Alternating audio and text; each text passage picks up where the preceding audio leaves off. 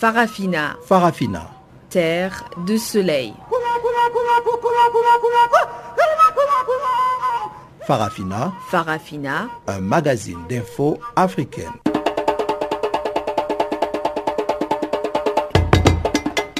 Présentation Pamela Kumba.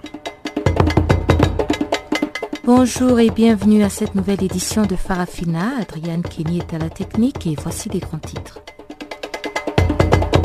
L'ambassadeur équato-guinéen en France a évoqué l'implication présumée de trois autres Français dans le coup d'État manqué de décembre dernier. L'Afrique commémore ce 21 mars la journée internationale pour l'élimination des discriminations et le forum sur les réformes institutionnelles se poursuit au Tchad sur fond de polémiques liées au découpage territorial. Voilà donc pour les titres, on en parle en détail euh, comme d'habitude après le bulletin des informations présenté par Guillaume Cabissoso.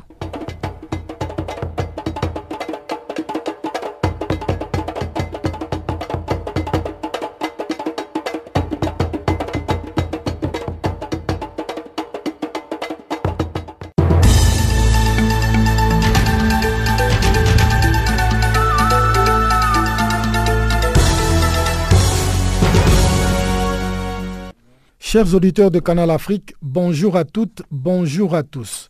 Ouverture à Kigali au Rwanda du sommet sur les traités de la zone de libre-échange continentale. Ces sommets s'ouvrent en l'absence du président nigérien Mohamedou Bouhari qui avait prévenu quelques jours plus tôt qu'il ne se rendrait pas à Kigali pour signer ces traités qui doit à terme créer le plus vaste marché du monde. Le Nigeria dit avoir besoin de plus de temps pour étudier et discuter des détails de cet accord avec les milieux locaux des affaires avant de s'y engager. Autre absent, le président burundais Pierre Nkurunziza. Son porte-parole adjoint a justifié cette absence par l'état des relations entre le Burundi et le Rwanda. Ces projets devraient rassembler les pays membres de l'Union africaine qui auront un marché unique de plus d'un milliard de personnes et représentant un produit intérieur brut de plus de 3 400 milliards de dollars. Avec la zone de libre-échange continentale, chacun des 54 États du continent africain sera appelé à abaisser ses barrières douanières, libéraliser les services et ouvrir son marché pour booster les échanges entre pays africains. L'accord doit être ratifié à l'échelle nationale par 22 pays après la signature pour entrer en vigueur. La présidence du Nigeria a confirmé ce mercredi la libération des filles enlevées le 19 février dernier à au nord du pays par le secte islamiste Boko Haram. Une annonce qui vient confirmer de nombreuses informations données quelques heures auparavant par de nombreuses institutions, dont des médias, lesquels ont largement commenté avec satisfaction cette libération qui intervient près d'une semaine après la visite du président Bouhari dans la localité de Dapti où il a promis avec assurance de libérer les jeunes filles enlevées. Mais comment s'est faite la libération de ces jeunes filles A-t-on payé des rançons? Boko Haram a-t-il libéré les filles de son propre chef? Si oui, dans quel dessein pourquoi seulement les filles des Pachi alors que celles des Chibok sont encore nombreuses entre les mains de la secte islamiste? Beaucoup de questions dont les réponses seront peut-être données dans les détails supplémentaires promis par le porte-parole de la présidence nigériane. Au Togo, les Nations Unies, l'Union européenne et les ambassades d'Allemagne, de France et des États-Unis ont invité les pouvoirs et l'opposition engagés dans un dialogue à une discussion de fond sur les réformes constitutionnelles et électorales en vue de parvenir à un accord. Dans une déclaration commune publiée lundi, les acteurs de la communauté internationale demandent aux protagonistes de la crise qui secoue le pays depuis plus de six mois à dépasser leur position de principe. Entamé le 19 février dernier sous la supervision du président ghanéen Nana Akufo-Addo, le dialogue togolais a été aussitôt suspendu après la deuxième séance tenue le 23 février dernier. Les débats ont achoppé sur le retour à la constitution de 1992 qui implique une limitation à deux du nombre de mandats présidentiels. La coalition des 14 partis politiques d'opposition refuse que le président togolais se représente au scrutin de 2020, ce que souhaite le parti présidentiel. Depuis septembre, des marches populaires pour demander la démission du président Faure Nyansibé rassemblent des milliers, voire des dizaines de milliers de personnes. Ces manifestations ont été suspendues en raison de l'ouverture du dialogue, mais l'opposition a menacé ces derniers jours de reprendre ces marches. Les autorités de la République démocratique du Congo ont identifié au sein de la magistrature plus de 200 personnes qui ne remplissent pas les conditions pour exercer comme magistrat. Une commission d'enquête instituée par les autorités depuis octobre a examiné notamment les qualifications, la régularité des conditions de recrutement des magistrats de siège et de parquet selon un enquêteur. Environ 4000 magistrats civils et militaires sont actuellement en fonction en République démocratique du Congo. Quelques personnes concernées sont déjà aux arrêts pour le cas le plus flagrant, d'autres ont carrément déserté leur bureau. En octobre dernier, le ministre de la Justice, Alexis Tambouemamba, avait présenté un tableau sombre de la justice infectée par plusieurs mots au cours d'une cérémonie officielle. À la même occasion, il avait fustigé la lenteur dans l'administration de la justice congolaise. Au Congo-Brazzaville, la commission mixte paritaire des accords de paix dans le pool a annoncé le début du désarmement des ex-combattants ninja du pasteur Ntumi à partir du 5 avril prochain.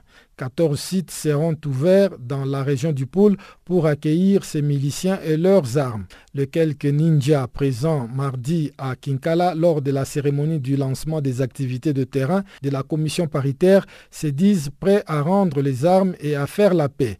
Dans un message envoyé aux autorités, le pasteur Ntoumi demande le démantèlement des barrières sur les voies publiques afin de favoriser la circulation des personnes et des biens dans le pôle. Son représentant personnel qui a transmis ces messages a indiqué que le pasteur Ntoumi s'était engagé à appliquer sa part des devoirs dans l'accord de paix. Fin de ce bulletin d'information. Merci de l'avoir suivi.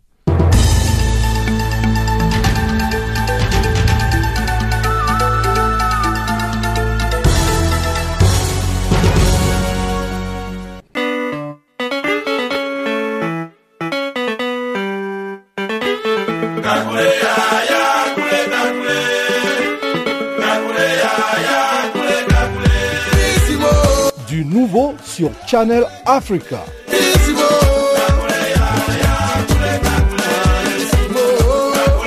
Farafina, votre programme en français, change d'horaire sur nos différentes plateformes. À partir du 1er novembre 2017, retrouvez-nous de 16h à 17h en temps universel sur DSTV, canal 802 et sur Internet live streaming à l'adresse www.channelafrica.co en ondes courte et sur le satellite, retrouvez-nous tous les jours à la même heure, 16h à 17h en temps universel, mais aussi en rediffusion de 23h à minuit. Je l'annonçais dans les titres. Rebonjour, l'ambassadeur équato-guinéen en France a évoqué mardi l'implication présumée de trois autres Français dans le coup d'État manqué de décembre dans ce pays. Outre le ressortissant français désigné par la justice équato-guinéenne comme l'un des acteurs de cette tentative de coup d'État. Guillaume Cabissoso pour le compte rendu. Mi-mars, la justice équato-guinéenne avait désigné Dominique Calas de Ferluc, ingénieur du son à la retraite, un Tchadien et un Centrafricain, comme les exécutants de la tentative de coup d'État que Malabo a affirmé avoir déjoué début janvier. Interrogé, Calas de Ferluc a démenti toute implication, estimant que cette accusation était une opération montée de toutes pièces. Mardi, lors d'un point de presse à l'ambassade équato-guinéenne à Paris, l'ambassadeur Miguel Oyonondong a affirmé qu'en dehors de Dominique de Calas, Trois autres Français ont eu à participer en quelque sorte à l'organisation de cette tentative de coup d'État mercenaire. Selon l'ambassadeur, les noms de ces trois personnes ont été fournis au procureur général de Guinée équatoriale sur la base des informations transmises par le service des renseignements centrafricains. On a aperçu ces gens en Centrafrique, a ajouté l'ambassadeur, sans vouloir fournir plus de détails sur les accusations précises visant ces personnes. Par ailleurs, selon l'ambassadeur, cinq Équateur-Guinéens ont participé à plusieurs réunions à Paris, notamment à l'hôtel Pullman et dans le bureau de Dominique de Calas pour organiser cette tentative d'invasion mercenaire. L'ambassadeur a réitéré mardi les accusations des Malabo affirmant que Calas de Ferluc aurait reçu une avance de 500 000 euros de la part des Quato-Guinéens pour financer les coups d'État. Calas de Ferluc a par ailleurs dit vouloir se dédouaner de tout financement des coups d'État et de tout contact avec des militaires. C'est une cabale qui est montée contre nous, une opération montée de toutes pièces. Le but aujourd'hui pour le président actuel Teodoro Obiangwema, c'est d'éradiquer l'opposition en exil comme il l'est fait dans le pays, a-t-il déclaré. Selon lui, le président Nguema cherche à impliquer la France dans cette affaire pour se venger du contentieux de bien mal acquis qui vise son fils Théodorin condamné à trois ans de prison avec sursis par la justice française en octobre 2017. La Guinée équatoriale, un des plus gros producteurs de pétrole d'Afrique subsaharienne, mais dont la grande majorité de sa population vit dans la pauvreté, a connu une histoire agitée des coups d'État et tentatives de coups d'État depuis son indépendance de l'Espagne en 1968. Guillaume Cabissoso pour Canal Afrique. Et à l'international, le président Vladimir Poutine a été réélu pour un quatrième mandat. Il va devoir redresser l'économie mal en point de son pays, selon l'analyste politique, Dr Gaston Calombo, que je vous propose d'écouter. Le taux de, pauvreté est en train aussi euh, d'augmenter. Euh, avant l'embargo et, la chute des matières premières, il y avait presque 20 millions de, Russes qui vivaient dans la pauvreté absolue. Maintenant, avec euh, la situation économique qui n'est pas très, très bonne, je crois que ce, chiffre-là doit avoir, euh, doit, avoir bougé vers la hausse, bien sûr. Et donc, l'unique solution pour lui, euh, c'est que les conseils qu'on lui aurait donnés, c'est tout simplement diversifier l'économie, chercher d'autres d'autres produits sur lesquels il peut se baser pour relancer l'économie, étant donné que la plupart des matières premières actuellement euh, traverse euh, une mauvaise période. Et au niveau de l'implication de la Russie en Afrique, on a vu par exemple que la Russie a déployé ses troupes en Centrafrique. Vous pensez qu'on euh, va avoir beaucoup plus qu'une implication des, de la Russie dans les affaires politico-militaires africaines? Ah oui, encore une fois là-bas, la, présence de, de la Russie en Centrafrique montre que Poutine, c'est un stratège. Donc on doit on doit, on doit le prendre très au sérieux quand il fait quelque chose.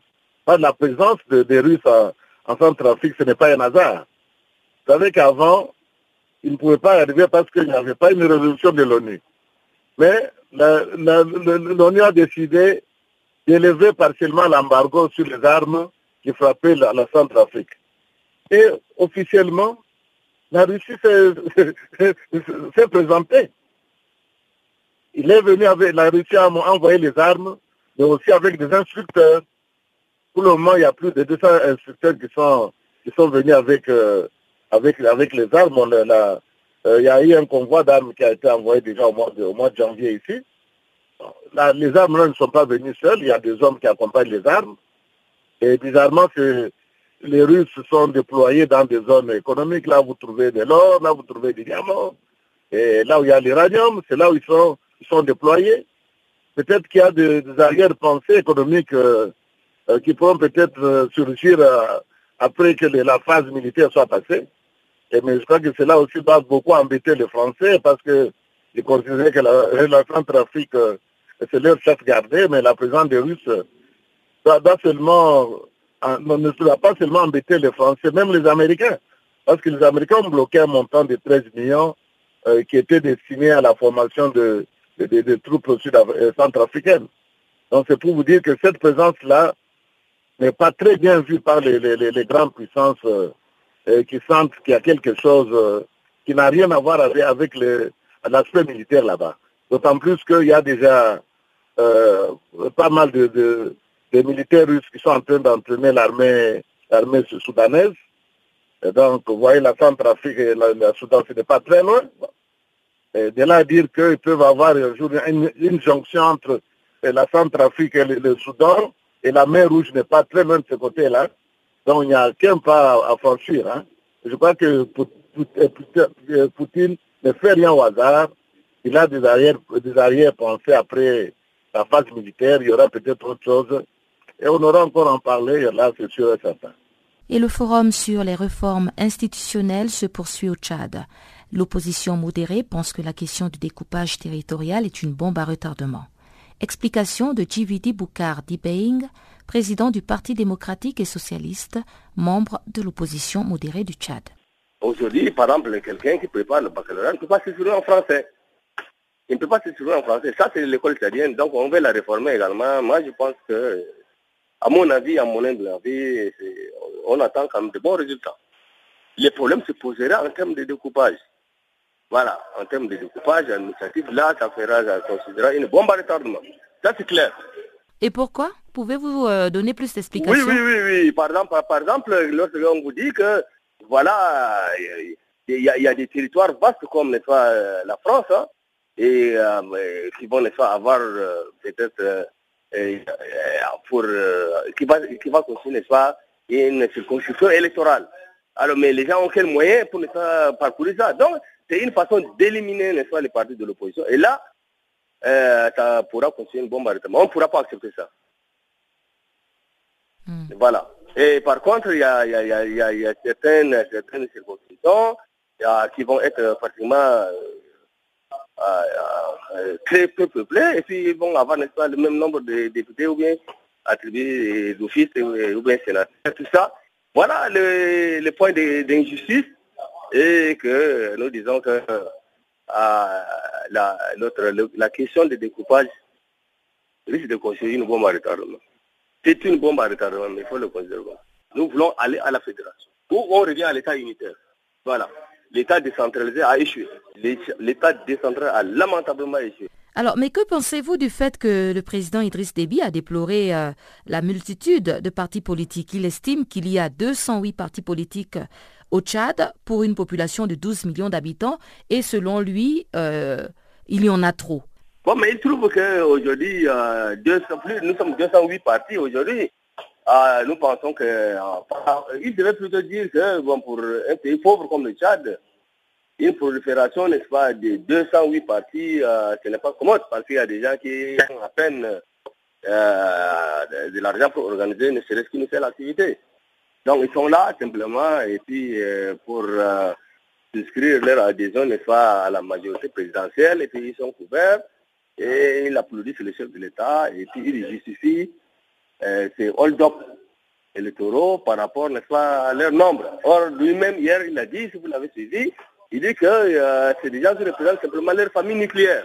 C'est des gens qui n'ont personne à part que tu es président et puis ta femme est trésorier, point barre. Alors là, le président l'a même, l'a même euh, regretté hier. Il a, évoqué ça avec beaucoup de regrets. Et il a l'habitude de le dire de temps en temps, il le dit. Donc pour vous, euh, ce forum permet de recadrer un peu le débat euh, sociopolitique euh, au Tchad. Mais beaucoup d'autres leaders d'opposition qui ont refusé d'y participer estiment que les problèmes du Tchad ne peuvent pas être résolus à travers ce forum du chef de l'État parce que bon, il s'agit de problèmes de pauvreté. Qu'est-ce que vous en dites? Non, effectivement, ils n'ont pas tort ces, opposants. ils n'ont pas tort parce que les gens pensent qu'avec un forum et l'autre le parti euh, le parti au pouvoir va nous aligner, une espèce de centaines de gens, des associations, tous dévolus à, leur cause, et puis euh, pour nous faire avaler n'importe quoi. Donc ils savent que même s'ils partent, et, euh, leur cause ne sera pas entendue. Donc ils ne veulent pas servir de caution. C'est ça, ça l'argument qu'il va. Et pour eux, ils, opposent, ils, proposent plutôt, n'est-ce pas, et c'est qu'on appelle un dialogue inclusif. Et le dialogue inclusif, ça veut dire que c'est la table ronde table ronde, on peut tout décider, soit même de la dissolution du gouvernement, ou bien soit, soit, soit, soit tout. Donc voilà, c'est ce que l'opposition radicale cherche. Mais nous, nous sommes une opposition responsable et nous, nous rejetons la politique de la chaise vide. Nous participons, mais nous allons faire valoir nos, notre position, nos, nos, nos, nos vues sur cette question-là. Vous pensez que à l'issue de, ce forum, on peut quand même s'attendre à certaines résolutions qui vont améliorer la vie euh, des Tchadiens? Un peu, oui, un peu. Par exemple, euh, il y a certaines questions pertinentes. La, question de la corruption, la justice, la réforme judiciaire, mais elle fait, elle fait sensation, c'est bien, ils disent que notre justice est complètement corrompue. Et, mais là, il y a des mesures destinées, n'est-ce pas, à réformer la, justice pour qu'elle maintenant travaille à la satisfaction n'est-ce des générales. Il y a des choses comme ça. Les systèmes éducatifs et, également fera l'objet d'un autre, parce qu'on envisage d'organiser les tests à niveau à tous les enseignants. Dans le cadre de la liberté d'expression, la représentante spéciale du secrétaire général des Nations Unies en République démocratique du Congo, Leila Zerougi, dénonce la répression policière contre les civils dans ce pays.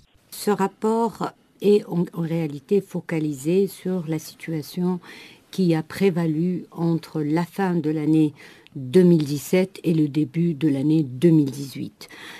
Et ça concerne les manifestations de l'opposition, de la société civile, de l'Église, des, des, gens qui sont soutenus dans le cadre de, la revendication de, que les élections se tiennent, que le président actuel ne se représente pas. Vous savez, il y a une situation politique en RDC puisque le mandat du président euh, et de tous les parlementaires est terminé depuis au moins deux ans, qu'on est euh, dans un processus où un accord a eu lieu le 31 décembre 2016 pour que les élections se tiennent en 2017. En novembre 2017, ils n'ont pas eu lieu et c'est à partir de là, donc les manifestations du 31 décembre 2017 et du 21 janvier 2000, 2018 euh, qui sont couverts que le, rapport couvre et la réponse euh, des forces de sécurité et euh, de la police qui a été quand même une, réponse cinglante. Il y a eu 47 morts entre les deux manifestations et, des centaines de blessés. Il y a eu des arrestations. Donc il y a une situation extrêmement tendue. Euh, qui concerne les, élections, le fait que ces élections ont été retardées, le fait qu'il hum, euh, euh, y a eu une tentative d'empêcher les marches faites par ceux qui s'opposent à, la situation actuelle. Donc c'est cette situation que le rapport couvre. comme vous le savez, j'ai commencé mon mandat en euh, février, euh, euh, à partir du 6 février 2018, il y a eu, après mon arrivée, une autre marche le 25 février.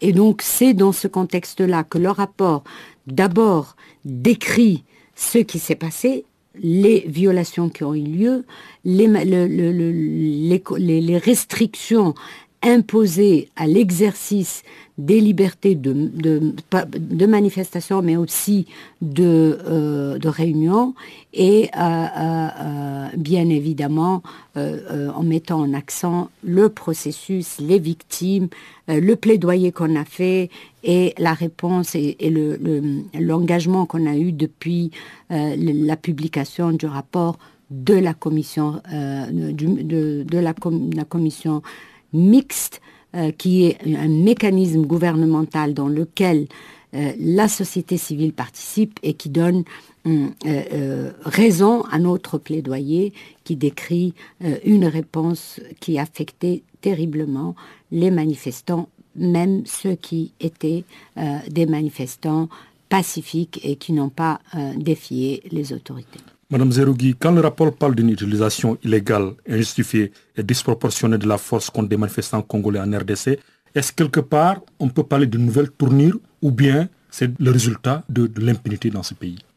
Non, vous savez, la réponse, euh, l'usage excessif de la force, c'est aussi une posture. Lorsque on s'assure, si on veut, on envoie des policiers pour euh, euh, mettre euh, de l'ordre, parce que manifester dans la rue, ça peut aussi heurter les droits d'autres personnes. Donc il faut s'assurer que les manifestations sont pacifiques. Donc le maintien de l'ordre relève de la police. C'est normal. Dans chaque pays où vous avez des manifestations, vous pouvez avoir des policiers qui sont postés pour s'assurer que cela ne dégénère pas.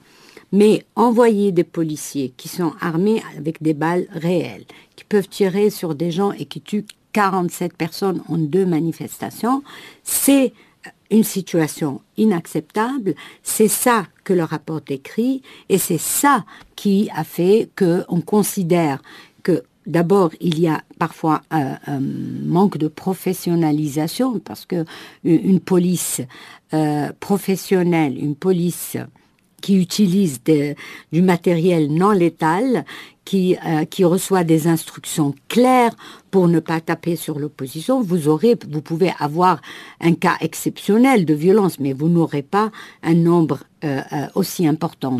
Et on en parle depuis mardi. L'ex-président français Nicolas Sarkozy a été mis en garde à vue à Nanterre dans le cadre de l'enquête sur le financement libyen supposé de sa campagne en 2007. L'ancien président français a donc passé la nuit de mardi à mercredi en détention et Guillaume Cabissoso y revient. Cette première audition de l'ancien chef de l'État français dans ces dossiers sur lequel le juge enquête depuis cinq ans avait démarré mardi à 8 heures temps local dans les locaux de l'Office central de lutte contre la corruption et les infractions financières et fiscales à Nanterre, près de Paris, la capitale.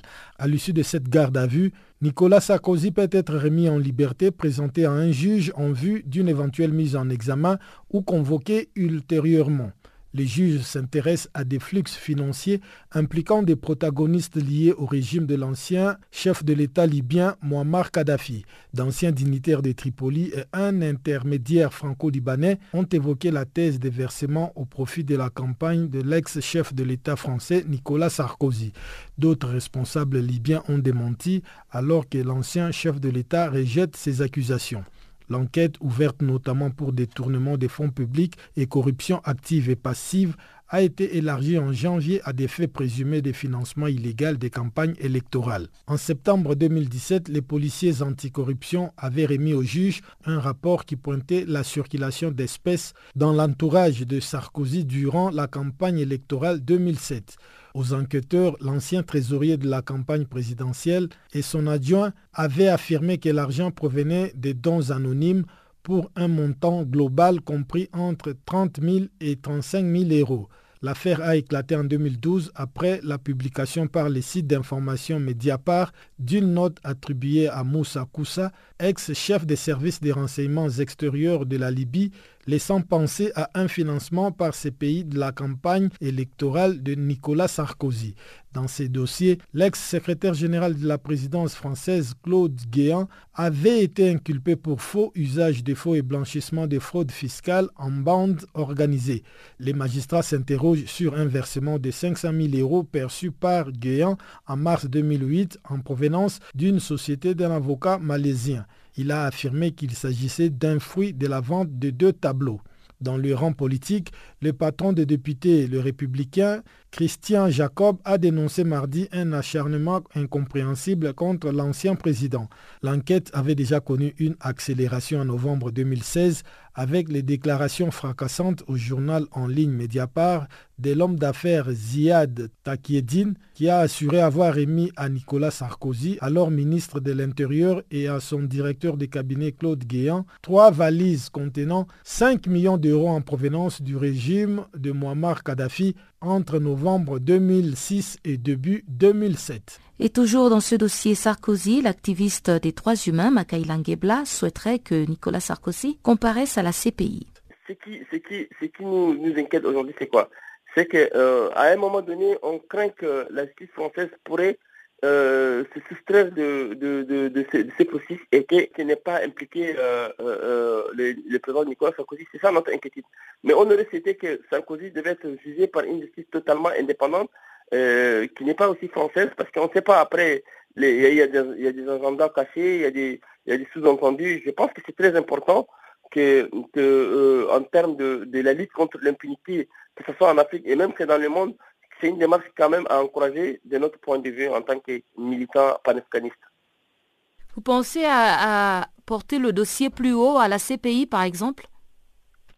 Mais justement, c'était la démarche initiale à Ouaga, quand, la diaspora africaine en général, quand on s'était réunis à Ouaga, à Dakar et puis à Bamako, c'était le but, si la justice française n'était pas à mesure de juger véritablement euh, Nicolas Sarkozy, il fallait déposer une plainte, et euh, la, plainte est en cours, il fallait déposer une plainte à la Cour pénale internationale, qui est la seule juridiction supérieure et suprême, à même capable de, juger effectivement de ce genre de responsabilités, euh, d'actes, de, délits internationaux. Et je pense que si la justice française n'arrive pas du tout à trouver une solution, on sera amené, obligé à, saisir la Cour pénale internationale pour rendre justice à toutes les victimes de, Nicolas Sarkozy pour son implication, son ingérence euh, sur, euh, sur, euh, sur la crise libyenne et la, et la dégradation grave aujourd'hui de, de, la question libyenne. Africa, oh, yeah. Africa, oh, Africa, Africa, Africa, Africa. Eh. Je m'appelle Salif Keita. Vous écoutez Channel Africa, la voix de la renaissance africaine. Et voilà qui nous mène tout droit au bulletin économique, apprêté et présenté par Chanceline Louraquois.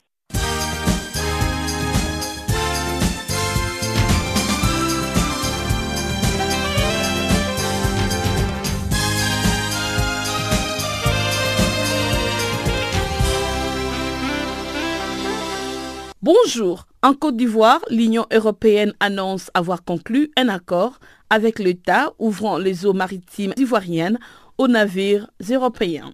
Les nouveaux protocoles d'une durée de 6 ans, soit jusqu'en 2024, donnent accès aux eaux ivoiriennes à 36 navires de l'Union européenne. Elle offre ainsi au secteur de la pêche européen des opportunités à la fois rentables et durables. En outre, Abidjan percevra une contrepartie financière annuelle de 682 000 euros, soit un peu plus de 447 millions de francs CFA. Une somme qui est destinée à la mise en œuvre de la politique sectorielle de pêche et de l'aquaculture qui porte notamment sur l'amélioration du contrôle et de la surveillance des activités de pêche et un soutien à la pêche artisanale. Rappelons que la Côte d'Ivoire, elle, signe des accords de pêche avec l'Union européenne tous les six ans depuis 1990. Et l'Union européenne a des accords de pêche avec une douzaine de pays, essentiellement en Afrique. Au Mozambique, le gouvernement belge a débloqué 12 millions d'euros en faveur du gouvernement afin de soutenir l'expansion de l'accès à l'énergie dans les zones rurales.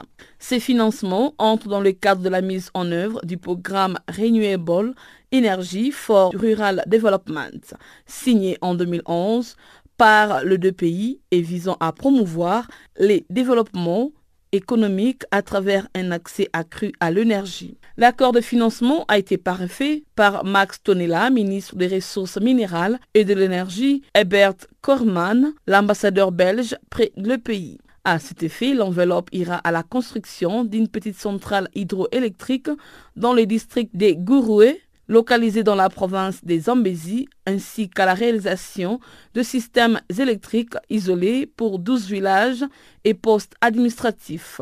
En rappel, le Mozambique possède une capacité électrique installée de 2200 MW. Les autorités envisagent d'atteindre un accès universel à l'électricité d'ici 2030 grâce à un plan nécessitant des investissements de plus de 16 milliards de dollars. Au Rwanda, la Banque africaine de développement a approuvé un prêt de 30 millions de dollars. En accordant ces prêts au gouvernement du Rwanda, la banque veut permettre au pays de développer les secteurs et d'attirer des investisseurs privés. L'objectif est de promouvoir l'économie de l'innovation au Rwanda et dans la région de la communauté de l'Afrique de l'Est. La ressource servira également à créer un véhicule d'investissement axé sur les financements des petites et moyennes entreprises. Les projets prévoient de soutenir plus de 150 entreprises à divers stades et investir dans environ 20 opportunités de développement initial.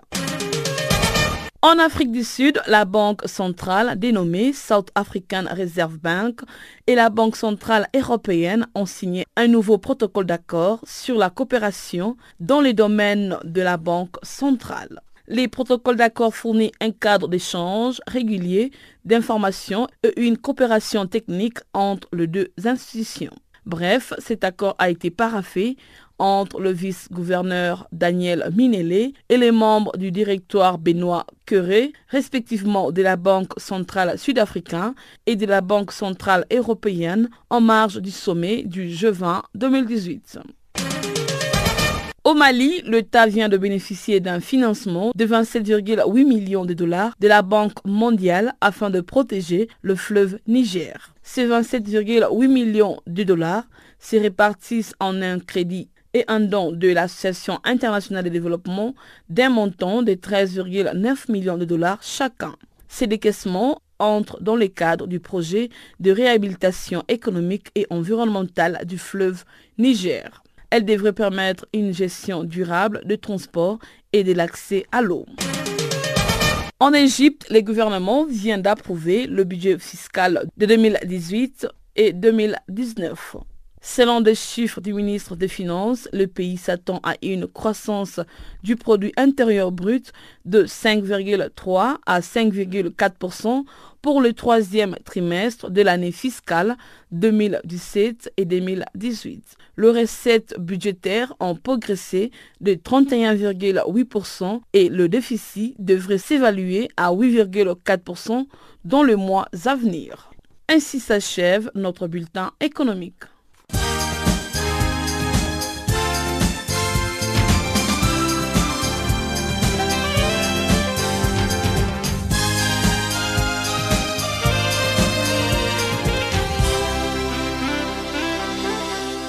Et au chapitre économique, allons au Rwanda, à Kigali plus précisément, où se tient cette réunion de l'Union africaine, où se tient la 18e session extraordinaire du Conseil exécutif de l'Union africaine.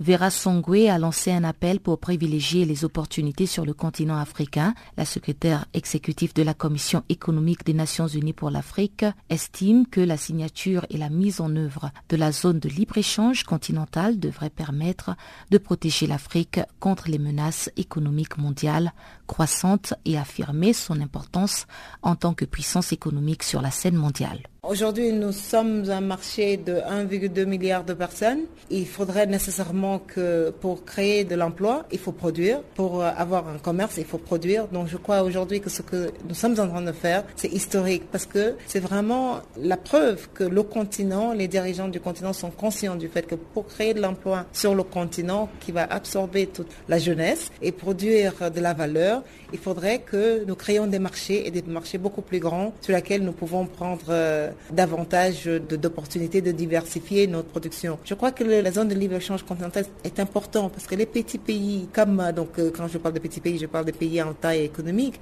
comme le Bénin. Aujourd'hui, le Bénin exporte du coton Elle transforme du, coton qu'elle vend sur le continent.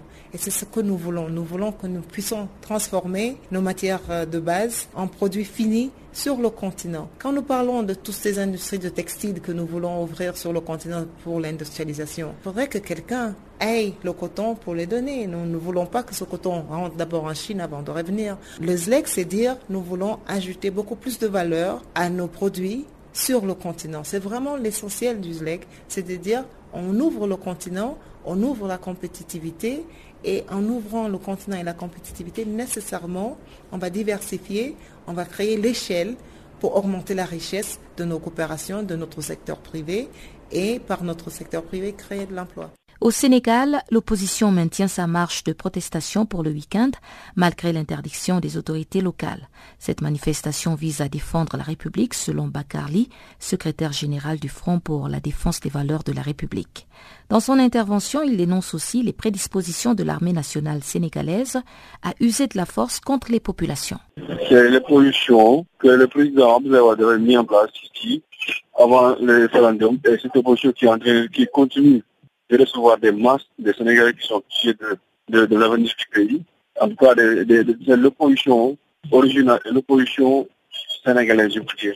Maintenant, l'opposition, c'est l'opposition de Macky C'est cette, cette opposition-là qui va, qui, va, qui, va, qui va organiser une marche bon, pour, pour toujours, là, pour, toujours, pour la restauration des libertés publiques. Arrêter quand même cette, cette cabale que le président a fait de poser sur le sénégalais. Mais quel est le problème qui se pose exactement? Euh, Le problème qui se pose, c'est que aujourd'hui, le président Macky lui qui disait hier que l'arrêté Ousmane n'est pas valable, qu'il voulait marcher et qu'il marchait même sur le palais, si on le lui refusait, c'est ce même président-là qui aujourd'hui refuse à la position de marcher sur les places publiques. Donc, appartient à tous les Sénégalais qui qui veulent montrer à la face du monde le méthode de par rapport à un régime, un régime d'incompétence. Donc, euh, le président Macky ne veut pas que les gens y acceptent. Donc, moi, je vous dis, il n'a nullement pas été inscrit dans la constitution sénégalaise qu'il y a des partis dans, dans, dans l'article dans le qui sont interdits pour des marches ou, ou accepter des marches. Non, il n'y en a pas.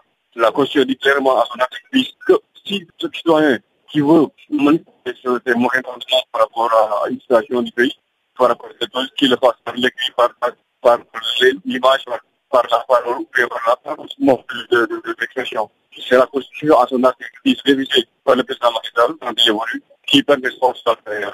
Lui, il refuse. Maintenant, est-ce que l'arrêté peut être supérieur à la Constitution? Je ne pense pas, ce n'est pas le cas.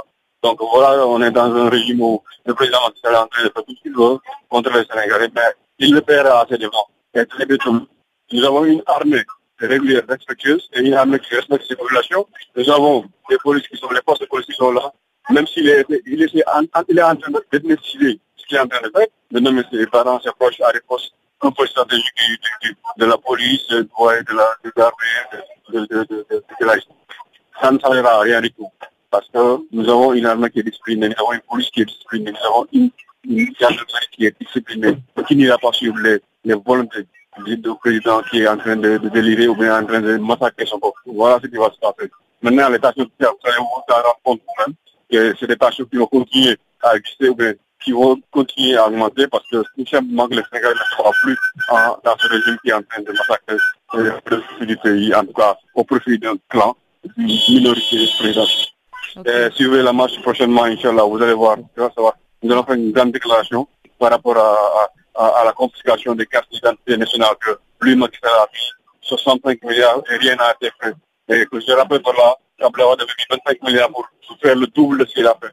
Donc, euh, vous verrez très bientôt une marche contre, pour réclamer euh, ce qui est de droit, c'est-à-dire les cartes d'identité nationale que lui n'a pas encore fini de distribuer aux Sénégalais. Lui a Commémoration ce 21 mars de la journée internationale pour l'élimination des discriminations. L'écrivaine Fatou Diom estime que c'est un combat à vie. Elle s'exprimait ainsi au cours d'une réunion organisée par le Conseil des droits de l'homme à Genève. Cette rencontre portait sur la promotion de la tolérance et du respect de la diversité dans le contexte de la lutte contre la discrimination raciale. Ils ne vous font pas peur et vous dites que la couleur de peau n'est ni une compétence ni une tare, ouais. mais que faire pour éviter ce que vous appelez aujourd'hui le militantisme revanchard? Oui, mais justement, tuer la notion de complexe et la mentalité de victime. Vous savez, moi, je peux savoir qu'en tant que noir, en Europe, tout sera plus difficile que moi. Eh bien, je me fabrique un mental de guerrière. Je sais que ça va être difficile. Eh bien, les gâteaux, si vous ne me les donnez pas, j'irai les chercher. Donc, c'est une mentalité de, comment, différente. Donc, c'est comme, il y a des gens, la pluie tombe, ils disent, ah, il, pleut, je suis mouillé. Mais il y a des gens, la pluie a tombé, ils disent, mais je vais chercher un parapluie et je veux quand même aller en ville. Et donc, c'est ça, quand on est devant des positions qui nous discriminent, quand on est, ces pays-là, rien n'a été fait enfin, pour nous faire la place. Donc nous arrivons. Certes, les autochtones doivent accepter peut-être de s'ouvrir et de nous accueillir, mais nous aussi, nous devons faire un effort d'adaptation. Et quand je parle d'éducation, c'est dans les deux sens. Nous devons aussi apprendre à découvrir la culture que nous trouvons. Nous devons apprendre à la connaître. Parce que si nous pouvons la connaître mieux, nous pouvons la respecter mieux. Et quand vous respectez la culture de quelqu'un, cette personne déjà vous accepte plus facilement. Et vous avez juste, par exemple, comment on parle en français, vous comprenez, il y aura un dialogue possible. Dernière question, oui? Fatou Diom. Hum? Est-ce que vous comprenez le silence parfois coupable des décideurs africains quand on voit qu'un migrant était dans un pays européen hum? ou bien avec ce qui s'est passé en Libye? Je ne comprends pas leur silence et ils me révoltent. Et je pense que j'ai déjà eu l'occasion de m'exprimer là-dessus sur France 2. Et ça m'indigne. Leur silence m'indigne. Vous savez pourquoi? Ce sont leurs enfants qui meurent. Ce sont des Africains qui meurent dans cet océan. Ce sont des Africains qui meurent dans le désert. Alors vous savez, quelqu'un qui perd ses enfants et qui ne pleure même pas, celui-là ne mérite même pas de condoléances. C'est ce que je pense de nos dirigeants. Et donc nos dirigeants, à chaque fois qu'on agresse leurs ressortissants dans les pays occidentaux, ils doivent réagir. Le simple fait qu'on entende leur voix, ce serait un réconfort pour leur communauté. Ça donnerait du courage. Voilà. Quand il y a des morts comme ça de la migration, il faudrait qu'ils cherchent aussi des solutions politiques. Si on donne de l'espoir, un espoir d'avenir à la jeunesse africaine, ils n'auront pas envie de partir. Parce que celui qui a de l'eau à la maison, il ne va pas chercher l'eau dans le puits du voisin. Donc il faut qu'on nous donne les moyens d'être heureux chez nous. Il faut que le voyage devienne pour la jeunesse africaine une possibilité, mais pas une obligation, une fatalité. Il faut que ça devienne juste un rêve de liberté, mais pas une obligation de survie.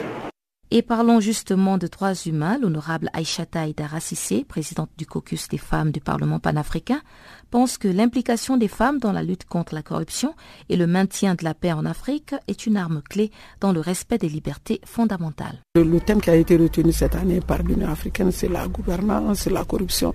Je pense que autant on peut s'impliquer pour la corruption. Pour les, femmes sont transversales, elles peuvent s'occuper de tout. Je pense que pour la corruption aussi, les femmes peuvent jouer un rôle. Pour la gouvernance, les femmes peuvent jouer un rôle. Tout ça, c'est lié aussi au conflit. Parce que les conflits, ce n'est pas seulement les terroristes. Les conflits, il y a aussi les conflits post-électoraux. Mhm. C'est-à-dire après les élections, des gens qui refusent de reconnaître les éruptions, ça, ça peut être lié aussi à la corruption, à la mauvaise gouvernance. Donc c'est un tout. On a beaucoup de travail, les femmes ont beaucoup travaillé. Je pense qu'au niveau du caucus des femmes, euh, en tant que présidente avec mon bureau, on a quand même fait beaucoup de choses qui sont reconnues aujourd'hui par euh, le Parlement panafricain et je dirais par le monde entier parce qu'on travaille aussi avec euh, la France, on, travaille avec les ACP Union européenne, on travaille avec le Congrès, on travaille avec... parce que c'est là où les décisions se prennent, parce qu'il y a des décisions qu'on prend, qu'on nous impose. Honorable, votre mandat est pratiquement terminé. Est-ce que vous allez vous représenter à la présidence du caucus des femmes parlementaires du Parlement panafricain? Je dirais que c'est prématuré de parler de candidature parce que le fonctionnement du Parlement euh, panafricain, c'est autre chose. Ce n'est pas un individu qui se lève pour se présenter c'est le caucus Afrique de l'Ouest, parce que je suis du caucus Afrique de l'Ouest, qui doit présenter ma candidature. Et puisque le débat n'a pas eu lieu au niveau du caucus, je ne peux pas décréter que je vais être candidate. Donc pour cette question, la réponse est simple. On attend le mois de mai, quand il y aura la, réunion des caucus, le caucus va décider si je vais être candidate ou pas. Mais vous avez quand même euh, un petit sentiment qui se dégage quelque part parmi les euh, femmes. Est-ce qu'elles aimeraient bien vous avoir comme présidente?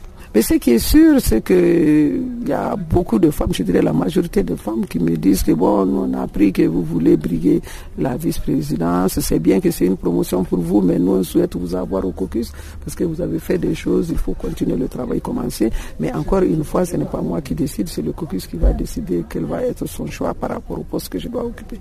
Donc, on a trouvé quand même que chaque année, quand on prend un thème, la société civile, les représentantes par région du comité de suivi s'approche des parlementaires pour regarder quelles sont les lois qui ont été votées, quelles sont les lois qui n'ont pas été votées, qu'est-ce qui bloque. Si je donne l'exemple du mari, encore une fois parce que je connais, je sais qu'on a travaillé beaucoup avec la société civile et on a fini par avoir la loi sur le quota de 30% de femmes dans les postes de, décision et dans les postes politiques.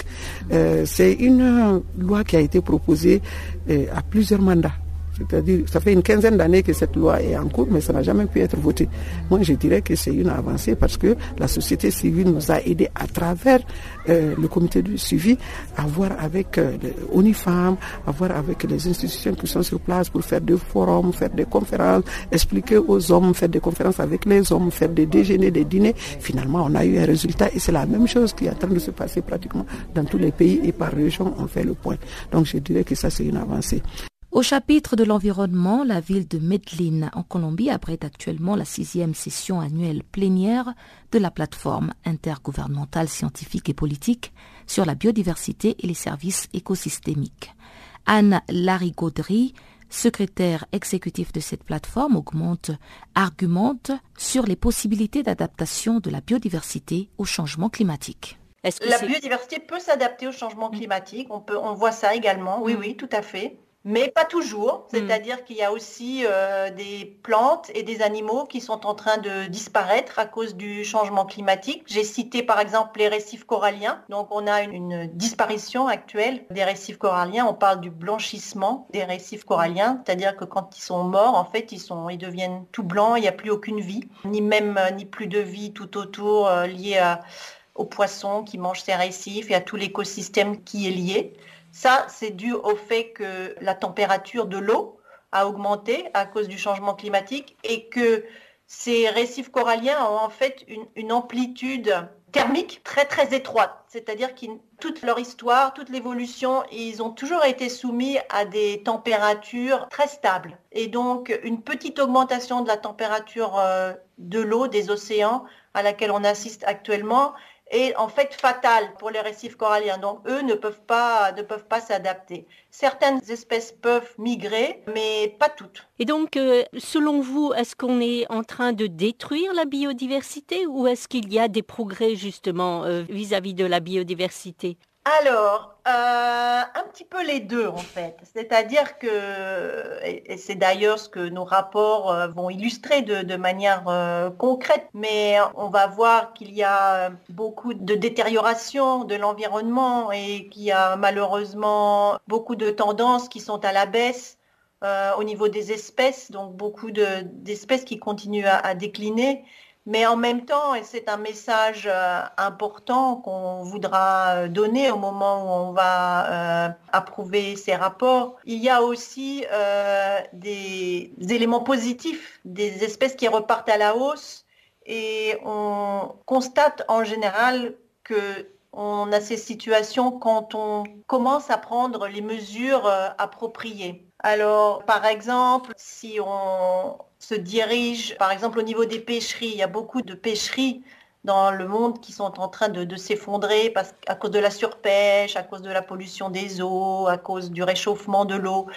Et on voit que si on commence à faire le, développement durable de ces pêcheries, à adopter des mesures qui permettent leur développement durable au lieu d'essayer de pêcher jusqu'à ce qu'il n'y ait plus de poissons dans la mer, on voit qu'on a une amélioration des pêcheries, par exemple euh, en mer du Nord. On voit aussi que certains traités, en Europe par exemple, il y a une directive qui a été établie en 2009 sur les oiseaux parce qu'il y avait vraiment euh, des baisses euh, catastrophiques des oiseaux et on commence à voir que certaines espèces d'oiseaux sauvages sur le territoire européen commence à repartir à cause de ces mesures de conservation ciblées sur ces espèces d'oiseaux. Il y a d'autres traités qui visent euh, des mammifères.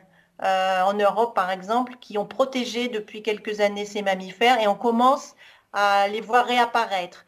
Donc, euh, on, veut aussi donner un message optimiste hein, en disant qu'il existe des mesures qui peuvent être prises et que quand elles sont prises, on peut avoir euh, assez rapidement une amélioration euh, de la situation. Et donc, justement, vous parliez des rapports et je sais que vous ne pouvez pas vraiment en parler puisqu'ils ne sont pas officiels encore. C'est ça, oui.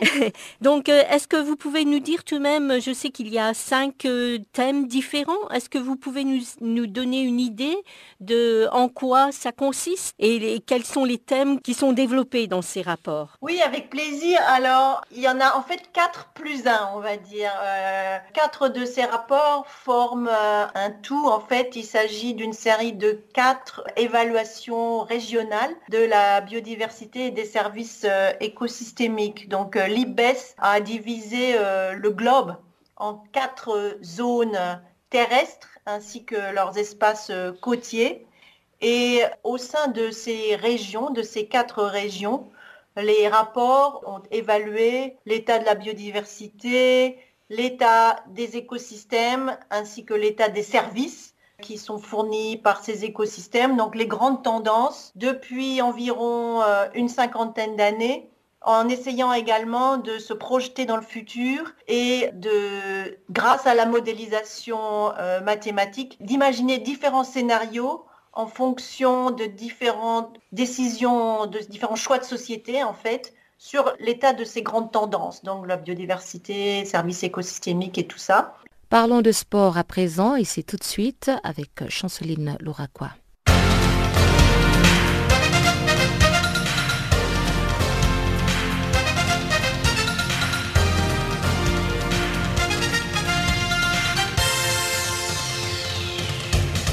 Bonjour. La Confédération africaine de football a dévoilé mardi ses ambassadeurs pour ses compétitions interclubs 2018. Ceci en prélude au tirage au sort de la phase de groupe de la Ligue des Champions prévue ce mercredi et du tour des cadrages de la Coupe de la Confédération. Il s'agit des trois anciens illustres de tournoi. Nous citons l'ancien joueur du Zamalek, Azem Emam, qui a remporté la Ligue des Champions à deux reprises en 1996 et 2002, ainsi que la Coupe d'Afrique des Nations de 1998 avec le Pharaon d'Égypte. La seconde légende est le Sud-Africain Mark Fish. L'ancien défenseur a remporté la C1 africaine en 1995 et la Super Coupe en 1996, tout comme la Coupe d'Afrique des Nations avec le Bafana Bafana. Et enfin, le troisième ambassadeur des compétitions interclubs 2018 de la CAF se nomme Gilberto. L'Angolais figure d'Al Ali pendant de longues années a remporté la Ligue des champions en 2005, 2006 et 2008. Pour les dates FIFA, l'Ouganda tient son second adversaire dans le cadre de cette trêve internationale. Initialement, le crâne ne devrait qu'affronter le Malawi le 27 mars prochain. La Fédération ougandaise de football a annoncé avoir trouvé un accord pour la tenue d'une seconde rencontre amicale internationale. L'adversaire, c'est Sao Tomé et Principe. Ce second match aura lieu le 24 mars prochain au stade des Nabol à Kampala. En Tanzanie, dans le cadre de matchs amicaux contre l'Algérie, prévu le 22 mars prochain à domicile, le sélectionneur Saloum Mayanga a publié une liste de 22 joueurs retenus. Dans cette liste figure l'attaquant Djank Mbwana Ali Samata, tête d'affiche des Taïfa Stars. Par ailleurs, l'autre ancien du tout-puissant Mazembe, Thomas Oulemwengu, ne figure pas dans ce groupe. Les 22 joueurs convoqués regagneront ensuite Dar es Salaam où ils reçoivent la République démocratique du Congo le 27 mars prochain. Notons que le Taïfa Star se sont déjà envolés pour l'Algérie où ils affrontent le Fennec le jeudi prochain au stade du 5 juillet. La Fédération Islande annonce la tenue d'un match amical contre le Ghana non qualifié au stade Lugardalsvolor de Reykjavik le 7 juin prochain. Opposé au Nigeria ainsi qu'à l'Argentine et la Croatie, dans les groupes 2 du Mondial 2018, l'Islande va s'étanoler face à un adversaire africain juste avant la compétition. En revanche, le Black Star n'ont pas encore annoncé de matchs amicaux pour les dates FIFA de mars. Rappelons que la sélection islandaise, entraînée par Lars Lagerberg, n'avait jusque-là jamais été qualifiée pour des compétitions internationales. Mais elle était en lice pour l'Euro 2016 dans le groupe F. Au Cameroun, du 2 au 8 avril prochain, le pays accueille la toute première édition Festival africain des arts martiaux. Le festival africain va être organisé dans les villes de Douala et de Yaoundé. L'objectif est d'offrir à tous, petits ou grands, un show exceptionnel porteur d'un message fort d'union, de métissage et de paix. L'événement se veut incontournable tant pour les amateurs d'arts martiaux que pour les professionnels.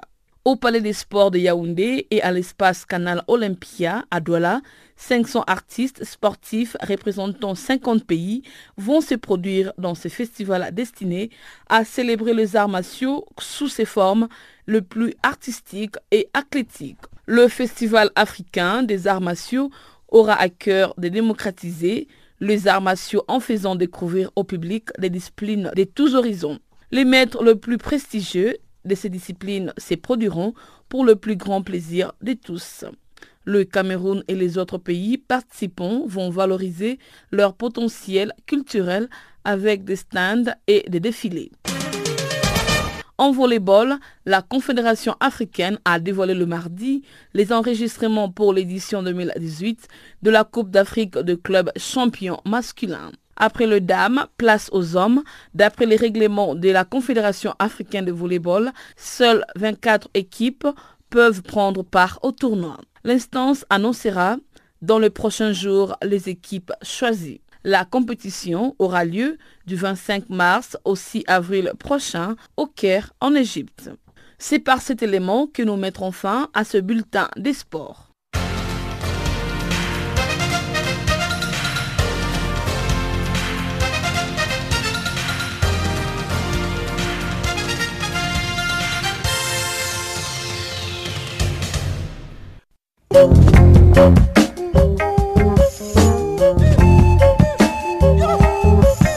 Chers auditeurs, nous sommes arrivés à la fin de ce magazine des actualités en français. Merci de l'avoir suivi. Au revoir.